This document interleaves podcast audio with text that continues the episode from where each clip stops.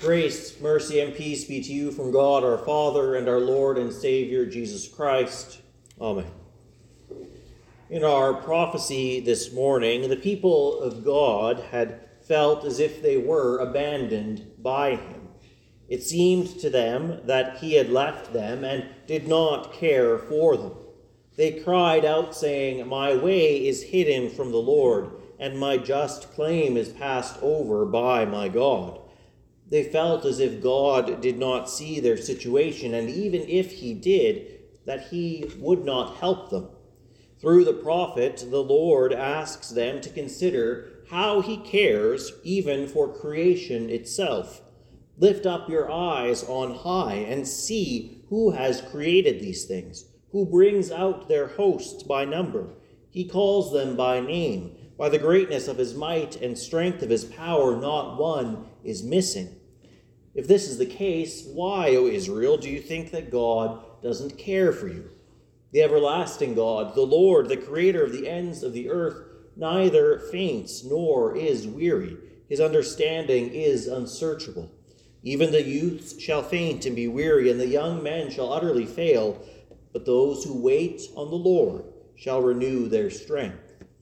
He tells them that he knows their situation, and while it is terrible for them, and they know it and feel it, he knows that what he is doing is best for them, for his understanding is unsearchable.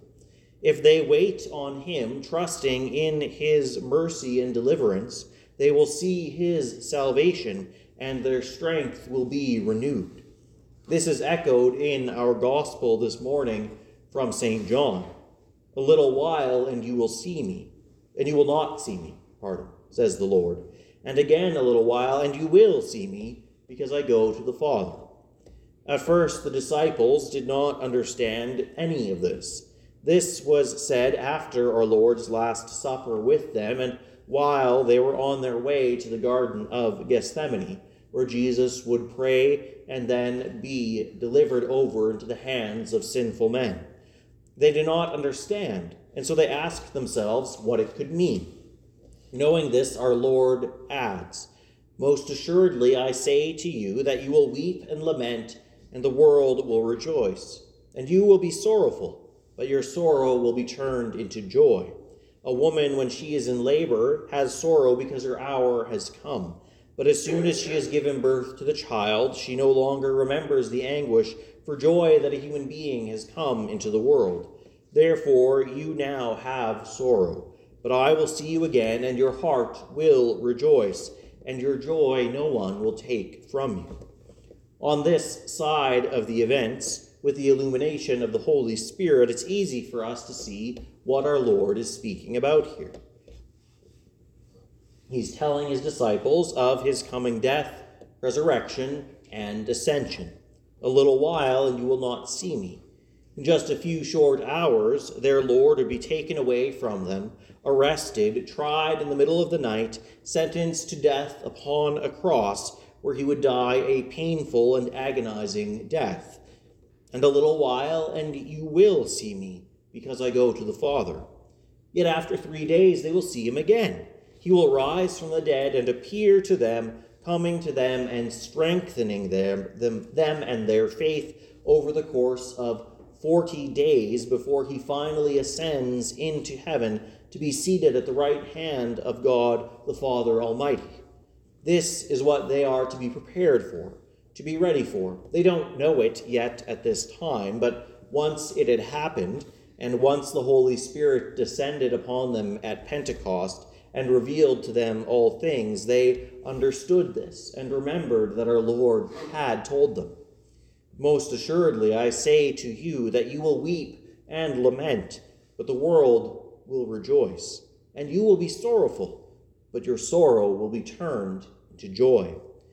During this time, for the first little while, they will weep and lament.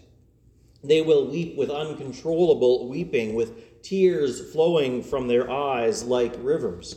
They will lament with deep wails, bewailing and mourning the dead. They will have the greatest sadness that any of them ever had or would ever experience.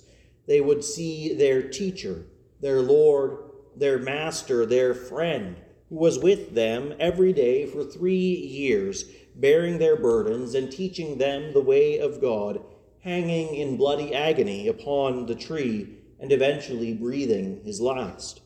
During all of this, the world was rejoicing, the world which could not stand to see him, the world which opposed him because he came to point out sin so that repenting of it and trusting in him, it might be forgiven. The world opposed him because he said that he came to take away sin and bring light to darkness. This, Satan, the world, and all those who do not believe cannot stand. They like things the way they are and see no reason to change. It is insulting to them that they be told that they have sinned, that they are wrong, and that what they think this life is, what they think is the height and pinnacle of life, is actually death. The wisdom of Solomon an apocryphal book from between the Testaments, paints this attitude very well when it says, Let us lie in wait for the righteous man. He reproaches us for sins against the law and accuses us of sins against our training.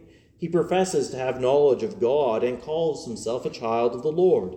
He became a reproof to our thoughts. The very sight of him is a burden to us because his manner of life is unlike that of others, and his ways are strange to us. How well this describes the world's attitude to the Lord, especially at his death. The Pharisees and the chief priests took joy in Jesus' sufferings and death. They mocked and jeered him, saying, If he's the Son of God, let God deliver him. And if you're the Christ, come down from the cross, and we will believe in you. When he finally dies, they rejoice all the more, thinking that they've won and that they can now continue to live just as they had before without him, with him taken out of the picture. Yet this joy, eh, like the sorrow of the disciples, would be short lived. You will be sorrowful, but your sorrow will be turned into joy. I will see you again, and your heart will rejoice, and your joy no one will take from you. The joy of the world at Christ's death, like all of the world's pleasures, is vain and vapid and cannot last. For Christ did not remain dead, but he arose. His rising from the dead was the joyous sign that he had overcome sin, death, the devil, and the world. When he appears to the disciples so that they see him again, they see him not as an apparition not as a ghost, nor as a spirit, but they see him in the flesh, in the body, and they rejoice with an eternal rejoicing. At seeing Christ Jesus alive again, risen from the dead, they are comforted. Their sorrow is no longer remembered for the extent of their joy. Of course, they remember what they were sorrowful about. They vividly remembered the events of the crucifixion, but the sorrow of it does not outweigh the joy that has now come because of the same event. For in that death he was atoning for their sins and making peace with God. He did not stay dead, but now he lives and lives eternally, never more to die, and has promised that all who trust in him will likewise be raised to eternal life with him. The promise of God in Christ are exceedingly great and the joy that the disciples have from Jesus' resurrection can never be taken from them, even in the midst of their future sufferings, even as they are rejected by the majority of their own people, even when they are hungry on the road going to foreign nations to preach the gospel, even when they are put to death because of that gospel. Yes, their joy remains with them even through death into life eternal. And as it was with the disciples, as it is at many times with the people of Israel in the Old Testament, so too it is with us. Our Lord's words I say to you that you will weep and lament, but the world will rejoice, and you will be sorrowful, but your sorrow will be turned into joy, also finds a place within our hearts and expression in our lives. For there are many sorrows that we that the Christian undergoes in this life. There are great and deep sorrows. Some are experienced by all people, whether Christian or not, such as the loss of a dear friend, the loss of a child or spouse or parent. Some sorrows accompany sickness, both acute and long term. But the greatest sorrow that a Christian can have, which no one else but a Christian can know, is to feel as if Christ has left one. This, for the Christian, is the worst and deepest sorrow. To feel as if Christ, our Lord, our Savior, our joy, and our hope, has abandoned us. What joy can there be if, our, if within our hearts it appears as if he who died to forgive our sins has withdrawn and taken away this from us? It is true anguish in the soul, one which Martin Luther describes as the feeling as if Christ has died within us. It's not something that God permits to happen to all Christians, but for many it does, and it is the sorrow which he allows according to his deep and unfathomable understanding. It is a feeling as if we are alone with no one to help, feeling as if God Himself is ignoring us and has stopped our ears to us and it's truly a deep and dark sorrow, whether it comes on its own or whether it accompanies other great sorrows. No matter the cause of the sorrow, the world, which that which is in line with the devil and a part of his fleeting kingdom, takes pleasure in the sorrows of Christ's people. There are many that will say that we deserve it because we Christians have had it good for too long in their eyes. Others simply can't be happy unless others are sorrowful. For the world hates Christ, and so too it hates Christ's people. It hates that its joy in his death was short lived, and that now he lives and reigns and will come again. It hates that, like Christ, our ways are strange to them, and that by our lives, our faith, and our confession, we are a reproof to them. In our own confession to be sinners in need of a Savior, the world sees that they are accused of the same thing, of sin. Even though we do so, even when we do so, pointing, pointing out their sin openly to them, we do it for their sakes and out of love that they might come to the knowledge of the truth and be saved, so that they might repent of their sins and come to faith in Christ and receive the true joy of salvation. Yet let us not be disheartened by this, for the world's joy and our sorrow will not last. Despite how we may feel, we have the sure words of Christ, which are far more certain. Even if this in this sorrow we feel cut off and abandoned and without Christ, we may be sure that He is there and with us throughout it. He has promised that He will never leave us nor forsake us. He is present as our Lord, our Redeemer, and our Savior to forgive our sins. Let us not judge according to our feelings, no matter how powerful and convincing, but rather judge according to the word of Christ, which is sure and certain. No matter what we may think in the time, our Lord has promised us that our sorrows will have an end. While he may be hidden from us, he has promised that this will be a little while. Let us not despair in that time, thinking that all is lost, even if that is how it feels. Rather, trust in Christ and wait on the Lord, and in the proper time he will come with comfort. Remember that it is only a little while. In the midst of it, a little while can feel like an eternity. And in the grand scheme of things, that little while may be with us to the end of our earthly lives. We do not know, nor can we know in the midst of it, but it is done according to God's unfathomable understanding. But we do know is that our Lord has said it will be a little while. This is our hope and our comfort in the midst of sorrows, a refreshing cup in the midst of the desert heat. And while the world rejoices when we sorrow, we may take comfort knowing that our sorrow will end. Our Lord will comfort us. He will come again to give us joy that no one can take away. For forty days after his resurrection, Christ our Lord went to the Father.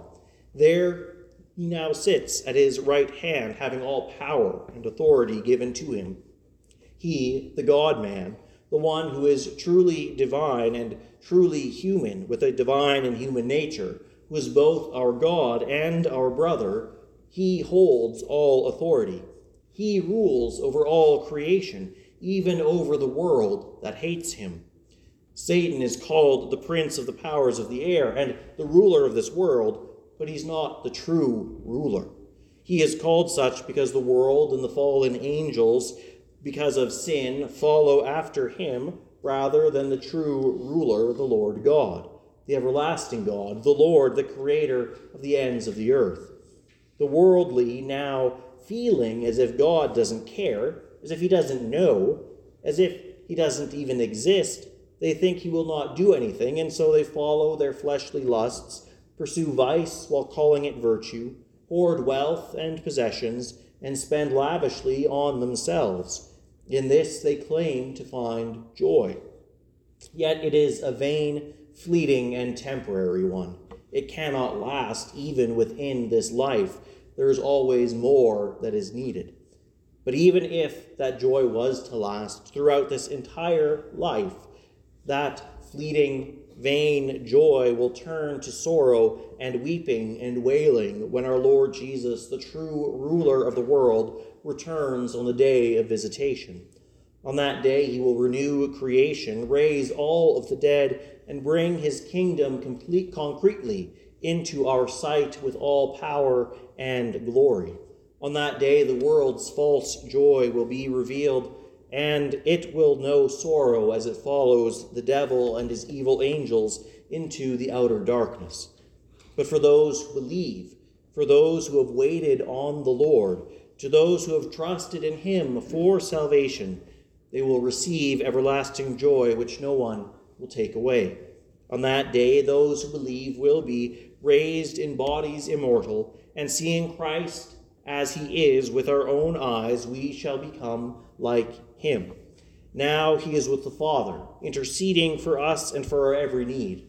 On that day, he will come to earth, and heaven will descend, and God will make his home among mankind, in the midst of all people whom he has redeemed through the blood of Christ. There we shall receive everlasting comfort from the Lord, everlasting joy of sins forgiven, and life eternal with our Creator and our Redeemer.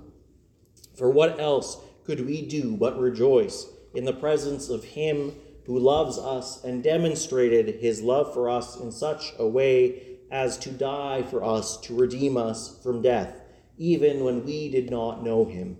Thanks be to God, the everlasting God, the Lord, the Creator of the ends of the earth. May He keep us constant in this faith through all trials, tribulations, and sorrows, that waiting on him we may be renewed in strength and receive from him the joy that cannot be taken away and will remain with us forever. May God grant this unto all of us through the merits and mediation of Jesus Christ our Lord. Amen.